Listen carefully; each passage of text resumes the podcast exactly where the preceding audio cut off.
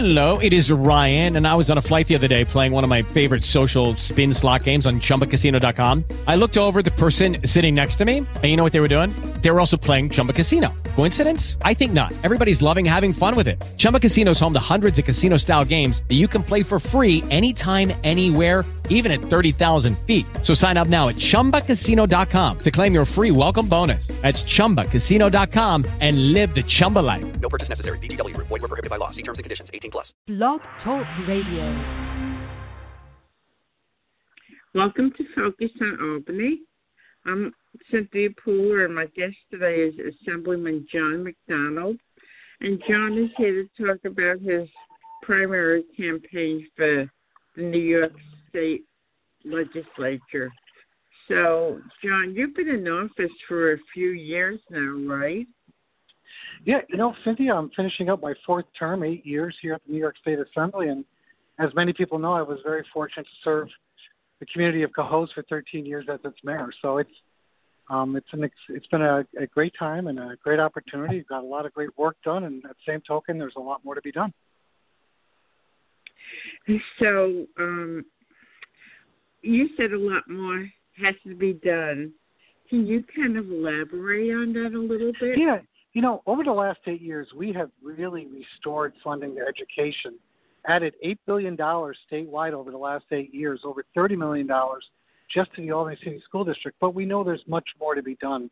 And we want to build on that opportunity. And of course, you know, in my district, it's one of the few districts in the state that actually has UPK for both three and four year olds, but we want to expand child care provisions more than what we've done in the past. And we want to build greater partnerships with the county, who controls some of that funding as well. Um, same token, uh, the biggest challenge that most people have had, and we were making great progress pre COVID, is regards to job opportunities, particularly those where the education system hasn't been the right fit. Either the system's failed them or maybe they have now found the system to be to their desire. And we've been doing a lot of workplace development programs. I created a $175 million workforce development fund two years ago, um, which we're starting to implement that money into the community, particularly communities that I represent that are underserved, that have um, inappropriately high unemployment numbers. And of course, it's going to be more difficult and challenging uh, because of the fact that we are going to be in a time, probably for the next several years, where there will be high unemployment um, because of COVID 19. So um, we're excited to build upon that um, in many aspects and still continue the great work we've been doing in other areas, including the opioid crisis, which has affected every single family from one end of the district to the other and throughout the state and country. You know, I'm glad you brought up the uh, unemployment uh, issue because of the coronavirus. How do you think it's going to impact the region, the state, and the nation? Yeah. Our region, interestingly enough, is uh, probably a little bit more resilient because of the fact that our, our region has four economic drivers, right? It's government. Government's a larger employer, education, right. including higher education, um, technology, which is big, and of course, healthcare. So I don't want to say we're recession proof because we are going to be subjected to it. But I think compared to other parts of the state, particularly in upstate New York, we're going to probably feel less of it than others. But still, it doesn't matter when it when it hits the kitchen table in a household, it's an impact. So we have to be prepared for it. We have to. Um, I, I shouldn't say we have to prepare for it. We have to pivot decisions and and move in different directions. And we also have to make sure that we keep in mind that you know the average family, uh, you know, is happy that we have a property tax cap. They don't want their taxes raised. And even though we continue to lower the middle class income tax rate. We've been doing it for the last four years and we'll do it for the next three. The reality is we want to make sure the burden doesn't fall to our hardworking families. And at the same token, look at those who are ultra wealthy who probably could pay a little bit more of their fair share, which is something that the Assembly has supported for years. Uh, only in the last year and a half have we actually had a willing partner in the Senate that would consider some things, although this year that was not one thing they would consider this is the first time you've really had a uh, an opponent. Not only have you had an opponent, but campaigning has changed. So, what's your thoughts about all that? Well, actually, um, this is my ninth time running for elected office. I've had an opponent five or six out of those nine times. So it's really not the first time I had an opponent. As you know, when I ran for this seat, I ran against a very worthy opponent, Carolyn McLaughlin, Right. who I was fortunate enough to succeed over, and, and even more fortunate to have her support during this campaign. Her support plus every other Democratic in the district from one side of the river up to the other side of the river, except for my opponent. Um, that being said, campaigning is different. Um, I've been actually more focused on serving my constituents versus campaigning because at the end of the day, folks don't want people getting these incessant number of phone calls. They don't want people knocking at the door.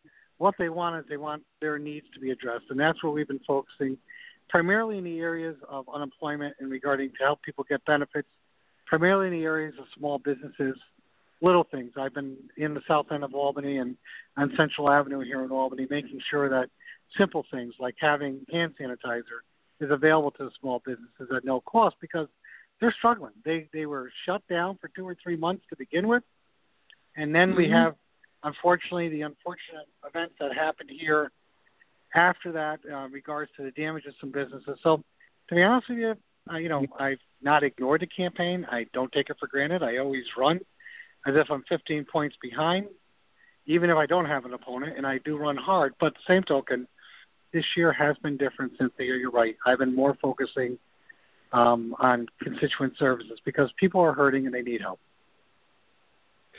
Um, you know, I put the news on every day, and I, I just look at what's going on, and uh, it's kind of it's kind of frightening to go from one one world to the next within a couple of days, and people's lives have changed.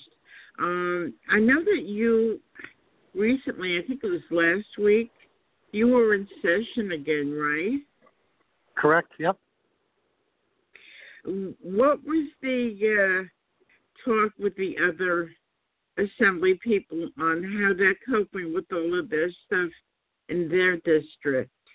Well, much like my colleagues, we're all focusing on our constituents and the needs. As you know, Cynthia, we've um, we've had two weeks of session in the last four weeks. We came back for a special COVID nineteen package to provide relief to tenants and landlords, small landlords, and helping them. We put $100 million out there. The governor hasn't approved it yet, but we want to help tenants continue to stay in their apartments and the small mom and pop landlords that own the two or three family. We're trying to help them at the same token. And last week we were in for criminal justice reforms, and we put forth an 11 point package, which we passed in the Assembly, and, and the majority of which, all but one, was passed in the Senate. And fortunately, the governor has signed a majority of those bills. Um, we're there because we're concerned. We're just as upset as the constituents, but same token, we need to make sure that we provide the services that they need, that we take action on items that arguably were long overdue. But as I mentioned earlier, the Assembly has been very strong on many aspects that I've supported. You know, obviously it's tenant protections, taxing the ultra wealthy, and also, of course, criminal justice. But it's only within the last year and a half we've had a willing partner in the New York State Senate, and so we've accomplished an awful lot. If you think about it, in the Mhm. last last the first six months of last year, um, this year COVID nineteen has kind of interrupted some of that progress, but we're intent to continue to to uh, fulfill a lot of those commitments. Now, you're used to running a campaign where you go door to door and meet people. And I know you meet a lot of people in your pharmacy, but how has the coronavirus changed the way you campaign? So you know, it's interesting. Um, you know, I, I maintain an office in my business, so I'm there a little bit in the morning, but usually I'm here in Albany. But during the day, I actually go out and take some walks in the neighborhoods, and I don't go knocking on doors. But guess what? People are out. People like to talk. We chit chat a little bit. We've also done some um, Zoom town halls, mostly focused on the issues that most people are concerned about, whether it's child care, whether it's education, whether it's the nonprofits. We are so blessed to have so many nonprofits serving our area. So that's been an opportunity to interact. So it's been different. Um, I swore off any fundraising during this effort, I haven't put any effort into that because I just don't think it's the right time to be asking people while they're struggling to look for funds.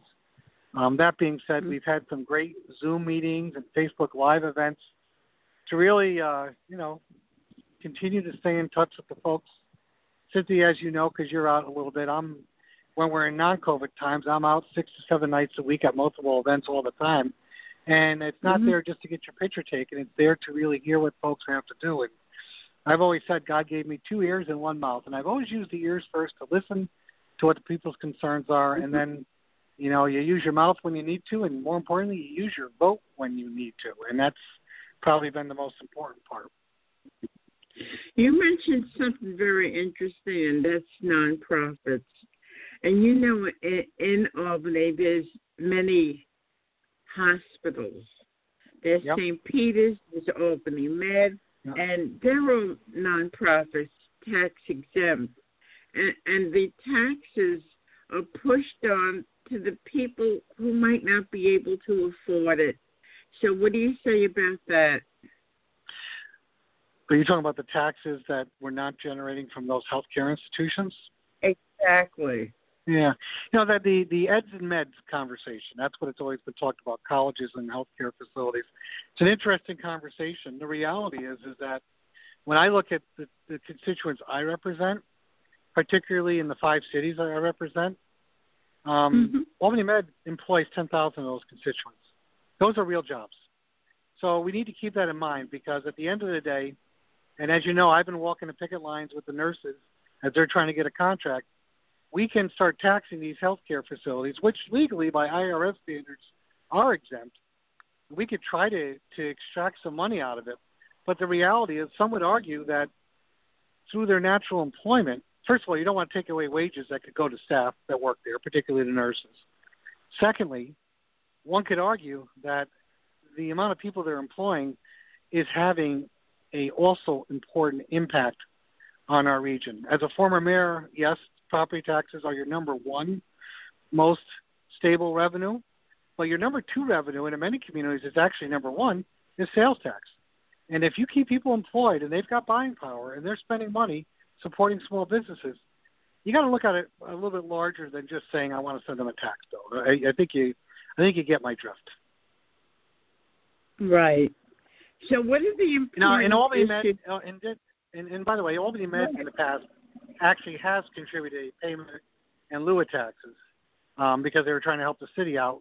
That was prior to when Pat Fahey, Neil Breslin, and myself were able to secure the stable funding of $12 million a year in- capital city aid that we work with Mayor Sheehan on. You know, that wasn't the first year or two Mayor Sheehan was there. She didn't get that funding. She got spin ups instead. We were able to secure Mhm. for the first time in the city's history that type of AIM funding, which has made a big difference. We call it capital city aid, actually, which has made a big difference in allowing services to continue and to minimize the impact on the taxpayers here in the city of Albany. You know, I'm glad you mentioned about that 12.5 million because of everything that's going on.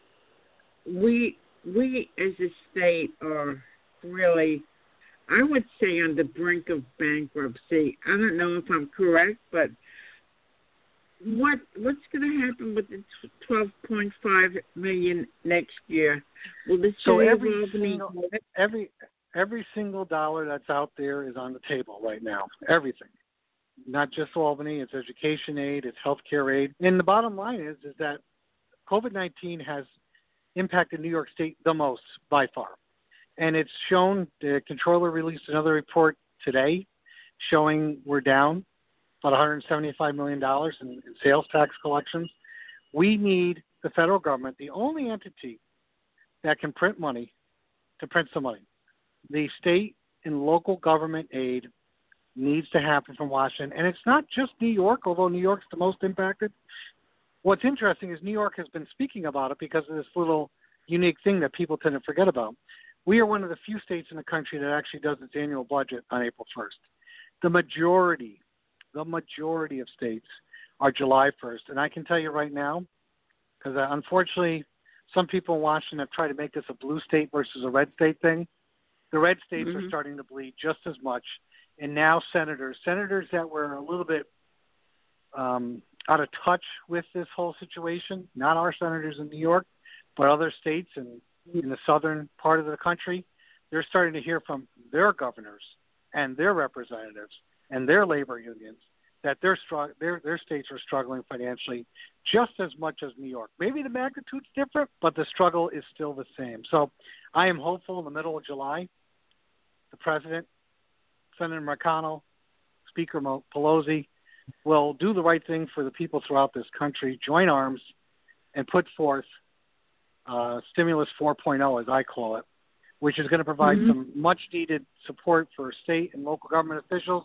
And I would not be surprised, would not be surprised to see more support for the average family, whether it's another stimulus check to the average family, maybe it's even more funds to help tenants who are facing eviction because they have not been able to go to work, whatever it may be, there's a lot of it out there. And at the end of the day, as much as I like to be fiscally conservative, I also realize that sometimes you need to put money back in the system and get people back to work, get the economy going, because that's what happened after 2009.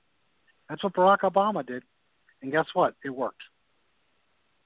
You represent uh, areas in uh, in uh, Albany, Rensselaer, and Saratoga counties, and I would assume that there's a lot of people cannot pay their rent because yep. there's no money coming in.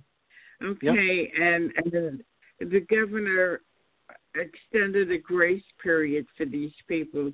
What happens when the grace period ends? Will there be massive uh, evictions throughout your district and every other district in, in this state? Well, that that's a concern, Cynthia. That's a concern. I think you know you're looking at the middle of August right now before the proceedings could even start, and that would probably kick things back into September, October. At the same token, as I've noticed on a daily basis, when I come to Albany from Cohoes on a daily basis, we're seeing more and more cars on the road. We're seeing more and more people in the streets. We're seeing more and more people in the buildings. People are getting back to work. Now, granted, there's still going to be, you know, right now unemployment's at 14%. I'm sure it's going to settle in the next two or three months at eight or nine percent. So we're going to have to head it. We got to really help those people who've been impacted by this, and maybe it's going to be another round of stimulus funding. Maybe it's going to be another. I'm hoping an enhancement on the voucher system we created. Hundred million dollars sounds like a lot of money, but when it goes statewide, it doesn't go far enough. We need to add more funds to it, and we need it now. You know, some people have talked about, well, we ought to raise taxes on the rich even if you were to start that, it wouldn't start to next year. People don't, they need help now. They don't need it next year. And therefore, we need to, you know, work with our federal government partners, share our concerns, and that's why all New Yorkers, irrespective of the political sways, should be lending their voices to their friends in other states, to their brothers and sisters and laborers in other states, to really let people know that there's a lot of struggle like I said, you you represent parts of three different counties. Yeah. And you're you're a small businessman. What is the health of small business in your in your entire district? What is the health of small business? Yes. Those who are open, you know, those who are essential have been continuing to move along and they're doing okay and they're doing what we hoped they would do. Some of them were able to access the PPP program and keep people employed, which is important. I just talked to a mm-hmm. florist who was trying to still figure it out, and you know it's unfortunate. He had probably 40 weddings uh, scheduled this summer. He lost them. Now they'll be rescheduled, oh, but they're get, they're struggling to get by right now, and that's why um, I co-sponsored legislation that we passed in the assembly. It's waiting for the governor's signature. That's going to allow IDAs, local IDAs, whether it's the Cohoes IDA, whether it's the Albany IDA, or whether the Rensselaer County IDA, to support mm-hmm. business loan programs. IDAs have been prohibited to do that for the last 15 years. I know that because I used to run an IDA. And the bottom line is no better way for small businesses and communities to work with the local governments and their economic development offices to, to help position, and it's not a lot, it's up to $50,000, money in loans, maybe forgivable loans, that will help these businesses get back on their feet to adjust – to COVID 19, post COVID 19 life, because things have to change. I think restaurants, particularly, are a good example where they're going to have to change their layout. They may have to change their offerings, and they may have to change their staffing. We want to help them, and I think hopefully the governor he should be signing that bill relatively soon. will see fit to put this in play because there's a hundred and five million dollars sitting on the sidelines throughout New York State through these local IDAs where they want to help their small businesses. And you know, as you know, the governor believes in a bottom-up approach. This is a great bottom-up approach. Let the local IDAs work with their small businesses to help get them open, but more importantly, Cynthia, to keep them open. I'm, going to change um, the scenario a little bit and talk about a federal issue. A federal issue that impacts every community in this country, and that's student loans.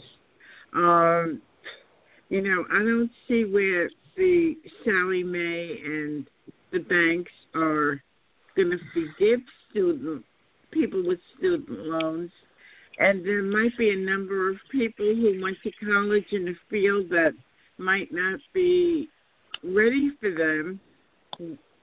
So, what do you think is going to happen with that problem? Yeah, I, I think you know. I mean, some people just think everything should be forgiven, which is a great idea. There's never enough money in the world for that. However, what I think is practical, and one thing that I think fell under the radar screen but adds up to be a lot of money, people don't realize the unacceptably high interest rates that many students were paying. Marcos Crespo, a longtime member from the Bronx, who's actually leaving our house this year, has reached out to me about five years ago and said, I need you to sponsor this bill. It makes perfect sense. It's about the state. Instead of, you know, the Excelsior program sounds great, but quite frankly, the Excelsior scholarship is only if you can ever put the whole package together to afford college. And then it comes in with mm-hmm. last in money. I think what we should be doing is one, doubling down on TAP, which helps every student, helps those right. both here legally, but also those who are the dreamers, which I supported. But at the same token, we can help subsidize and buy down two or three percentage points of these interest loans that are out there, not only for those who are about to embark on college, but those who have been out that that can show a justified need. I think it needs to be means tested in some aspects. I think that's the way we can really lower the overall cost of higher education. Um, higher education is going to go through a very, very dark period right now. A lot of students are not going to be able to afford to go. We've got to find ways that we can help them to afford to go. We need to make sure that they do not get taken advantage of by many of these um, financial institutions because I think that's probably um, that, that that that that's just a very dangerous cliff they may walk off of. Hmm. So when you talk to people, whether it be in your pharmacy or out on the street, what besides COVID, what is the most pressing issues they say they're concerned about? So you know, it's interesting. You know, pre-COVID, it was kitchen, what I call kitchen tables issues, right? It's about you know affording my taxes, getting a good job, having a good education system and building a good future for my children so they have jobs and can carry on. That's always been what I focus on, and of course the opioid crisis. Now, just now in this last month, obviously, um, George Floyd's murder has mm-hmm. really woken people up. Woken people up, and you know, so you may not realize this. My district is very diverse. It's not everyone thinks it's the progressive district of the capital region. It's not by far. There are a pocket of progressives, and I've supported many of progressive initiatives, but not all. And the reason being is this: is that the district is very diverse. We are a good blue collar, working class, middle class community. But irrespective of if you're far right, right of center, left of center, or far left, everyone looked at George Floyd and said that's just wrong. That's just dead wrong, and we need to make changes. And we need to make changes in, in, in you know, it's not to berate law enforcement officers. There are many good public officers out there, whether it's police, fire, or corrections. Unfortunately, there are some who ruin it for the rest. And we need to change our approach in regards to how we police our communities. We need to take a very, very close look at use of force policies. I know this. I took over a department that was out of control in 2000. We went up in one side and down the other, cleaned it up, got rid of a few officers, which is not easy, and really embraced community policing because that is what individuals really want. They want to have a relationship with their law enforcement department. They want them to be there to protect them when they need them. In that same token, you know, the days of stop and frisk should have been over a long time ago. But guess what? In some communities, it's not. In that same token, we got to make sure that officers are careful. They, you know, the the, the law enforcement community. It, it's not an easy job. You deal with a lot of horrific situations that the public thankfully doesn't see. And take, uh, trust me, when you've, now I've unfortunately been there when we've found a drowned individual, when I've seen somebody been shot and slashed and killed and blood all over the place. It does wreak havoc on individuals at some point, and in essence changes their approach. We need to make sure that the psychological supports are there to help those individuals because, quite honestly, it it does change the way they look at the world, and unfortunately, that sometimes manifests itself in the way they they conduct themselves as law enforcement officers. Not everybody, but it does happen. Post traumatic stress for police and fire is more predominant than one would guess, and unfortunately, um, it's it's something that needs to be addressed. So we have just a couple minutes left. Um, if anybody wants to, even though there's just minutes left before the primary, um, how can they reach out to you if they want to uh, get involved in your campaign? Well, the easiest thing to do is go to my website, mcdonaldforassembly.com. Um, I'm very easily accessible. Everybody knows my my cell phone is always on my answering machine at work if I'm if we're not there, and it's on my business card. It, I'm not not hard to find by any stretch of imagination. Um, and we just remind folks that primary is on Tuesday, June 23rd. The good news is is that you can do early voting, and you just go to the county, go to my website, and you'll find those sites.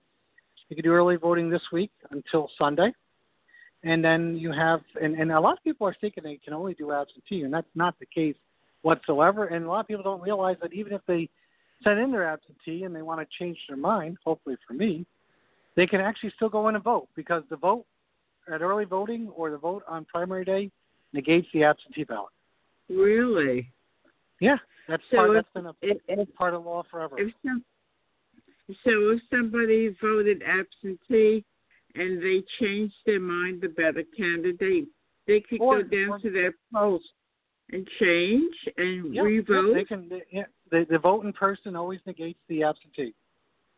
It won't be counted twice, Cynthia. I know that's part of the Albany lore, but that will not happen here in this right. day and age. As you know, you've been around a, a few years just as much as I have. But the bottom line mm-hmm. is, some people may have forgotten that there's actually a presidential ballot there, and they may want to vote for some of their local delegates. So you know they can always go vote in person. Right. So you have been so we listening we to. we we, we, we just say vote early, but not often. you were born and raised in Cohoes, yes, ma'am. so, so you can tell many stories about Albany County, right? Ab- absolutely. There's there's a lot of Oh history out there. That's for damn sure. So you've been listening to Assemblyman John McDonald. I'm Cynthia Poole. This is Focus on Albany. And if you like this show, like us on Facebook, follow us on Twitter. John, the best of luck next Tuesday, and thank you everybody for listening. Have a great day. Thank, thanks, Cynthia.